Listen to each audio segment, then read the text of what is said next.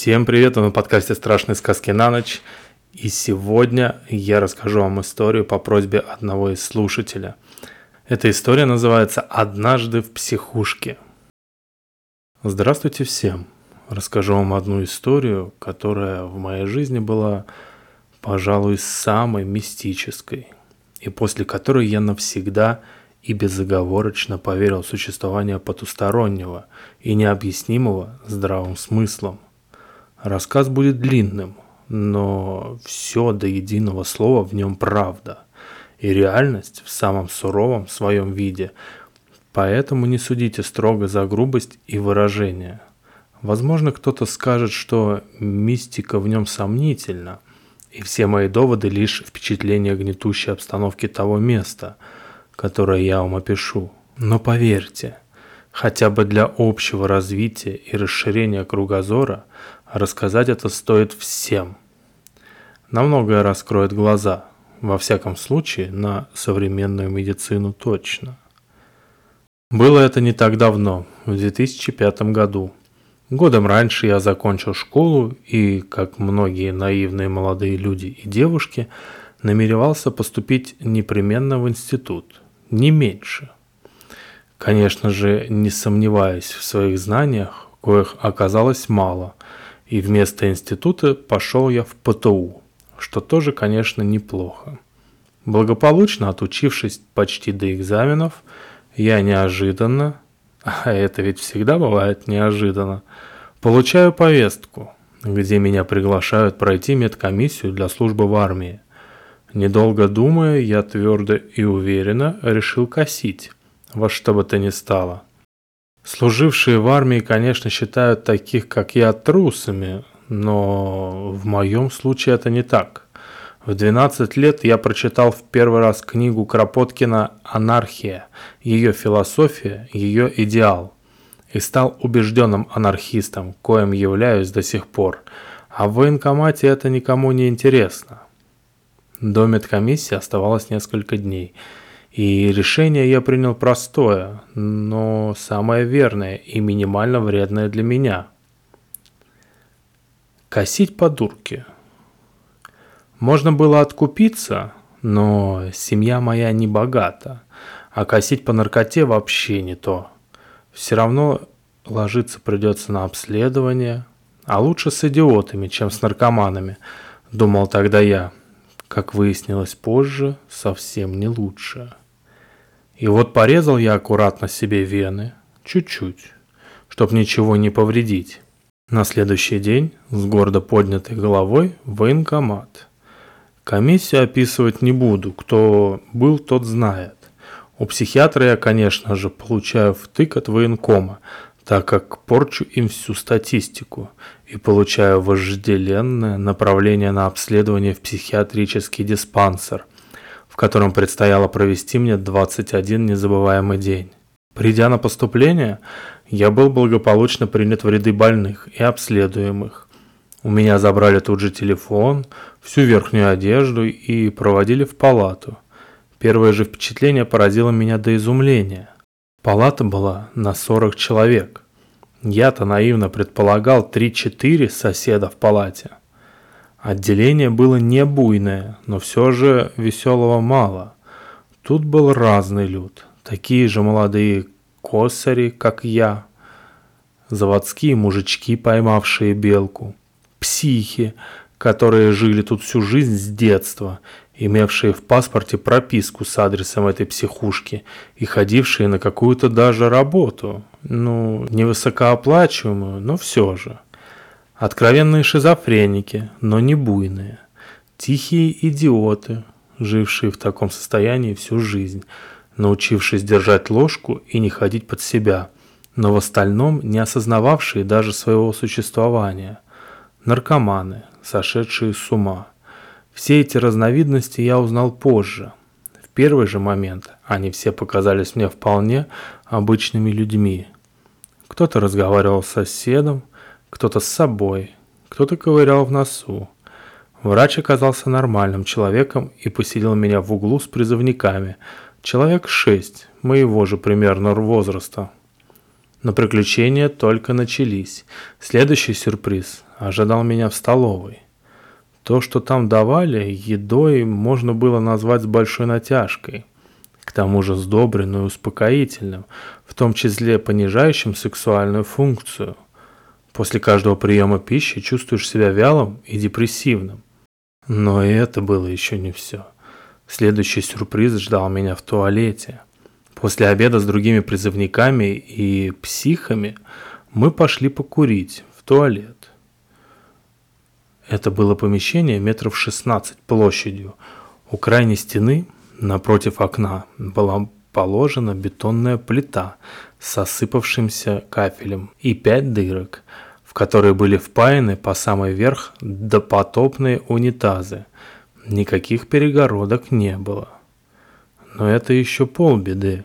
Психи справляли нужду, кто-то под себя, кто-то с увлечением ковырял в заднем проходе, весело смеясь, а один, отвернувшись в угол, занимался самоудовлетворением.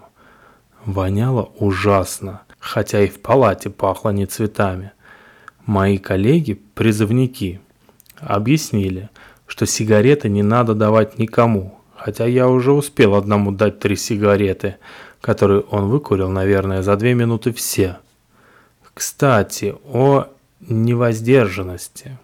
Шизофреники не имеют чувства меры. Через несколько дней после прибытия ко мне пришел друг, принес кое-что поесть, а предбанничек этот был на два стола. За соседним был больной с быстро прогрессирующей шизофренией. Такие больные превращаются в овощи за какие-то полгода. Этого привезли из дома и поселили к нам, считая его болезнь наркотическим психозом. Родственники же, не понимая всей серьезности, считали его все тем же человеком. Принесли ему жареную курицу и салат в контейнере. И вот он съедает это все, не разговаривая в течение пяти минут. Потом желудок его, конечно же, не выдерживает, и все съеденное он благополучно выблевывает на пол – Родственники в шоке, и я с товарищем в шоке. Потом были серые и скучные дни в воне и прочих мерзостях. Кстати, хочется сказать, что за последние сто лет психиатрия не продвинулась ни на шаг. Все то же, как и тогда. Но вот тут-то и началась мистика. Хотя, по моим ощущениям, сами корпуса, коих в комплексе больницы было 27, еще до революционной постройки, и так были наполнены мистикой, так как психушка эта историческая, и ей уже больше ста лет. Рядом со мной на соседней койке лежал парень, лет 30. Не призывник явно, адекватный, но молчаливый. В первую же ночь, а уснуть было страшно, я заметил, что мой сосед спустя минут десять после отбоя начал с кем-то разговаривать. И из его слов я понял, что на той стороне ему отвечают. Таким образом, я слышал только половину диалога. Его половину. Вопросы были разные, от просто бытовых до расспросов и спора с доказательствами. Так продолжалось ночей семь. И я уже привык засыпать под его голос, и это было хорошо по сравнению с теми ночами, когда кто-нибудь начинал буянить. Во вторую ночь один начал бегать по кроватям и чуть не наступил мне на голову. Его потом скрутили. Медперсонал там был, как будто специально подбирали. Никаких эмоций. Делают только то, что надо. Вкололи галоперидол и все. Галоперидола и аминозина боялись все психи как огня. И кололи его только наказанным. От них человека крючило и ломало – Текли слюни, и он не мог даже мычать. Призывникам же, как обследуемым, ничего не давали. Все эти дни меня подмывало спросить соседа, с кем он говорит, а для начала хотя бы познакомиться. Слишком уж он был молчалив, хотя видно, что адекватный. Тем утром я решился. Как оказалось, это вполне приличный человек. Учитель, 32 года, женат редкостный интеллектуал. А история его попадания в дурку была очень странной. Из-за нее я и решил поделиться этой частью своей жизни. Полтора месяца назад он нашел рядом со школой небольшой предмет, который он принял за пенал, потерянный кем-то из учеников. Он заглянул внутрь, но нашел там только 100 рублей и больше ничего. Отдал это на вахте и забыл. Этой же ночью к нему пришел черт. Или что-то подобное, как он сказал. Он испугался и закричал. Жена проснулась, но не увидела ничего. Решила, что это всего лишь страшный сон, а он продолжал его видеть всю ночь. А утром черт исчезал. На следующую ночь все повторилось. Жена была на работе в ночь, а черт просто стоял недалеко или присаживался на край кровати. На следующую тоже. Я подумал, что ошибся, разговаривая с ним. Подумал, что он все же больной, но нет. Спустя четыре дня он решил заговорить, вернее, прогнать его, на что черт начал с ним разговаривать. Это удивило учителя. Мысли о сумасшествии были явные. И так у них происходило неделю подряд, и эти разговоры нравились учителю. Черт раскрывал ему совершенно несусветные тайны и вещи, о которых он знать не мог. Их общение заметила его жена и предложила обратиться к врачу. С тех пор он здесь. Я, естественно, не верил, но учитель говорил, что черт точно предсказывал даже будущее. Я не знал, что думать, и предложил сыграть в такую игру. Днем я что-то спрячу, а ночью он спросит у черта, что я спрятал, и утром покажет, где и что. В столовой я очень хорошо запрятал сигаретную пачку и уверен, никто не видел, как я это сделал. В это сложно поверить, но на завтраке, на следующий день он сказал, что и где я спрятал. Я был в шоке. Хотя, конечно, понимал и раньше, что такое может быть. Бабка у меня колдовала, но чтобы вот так в жизни... Я сказал ему, что он бы мог пользоваться этим во благо хотя бы себе. На что он ответил, что черт ему открыл столько тайн, что нет и смысла доказывать кому-то то, что он уже знает наверняка, и то, что он скоро умрет. Что ему тоже, мол, черт сказал. Я не поверил и даже не стал интересоваться, когда. Я пытался хоть что-то узнать у него из вопросов, на которые нет конкретного ответа. Он говорил, что мне не надо пока, и только сказал, что Бог есть. Неделю мы с ним общались, и сошлись очень близко, так как с ровесниками мне было скучновато. А на восьмой день после подъема он просто не встал. Умер во сне. Оставшиеся дни я был в шоке. Не верилось во все это, но это было.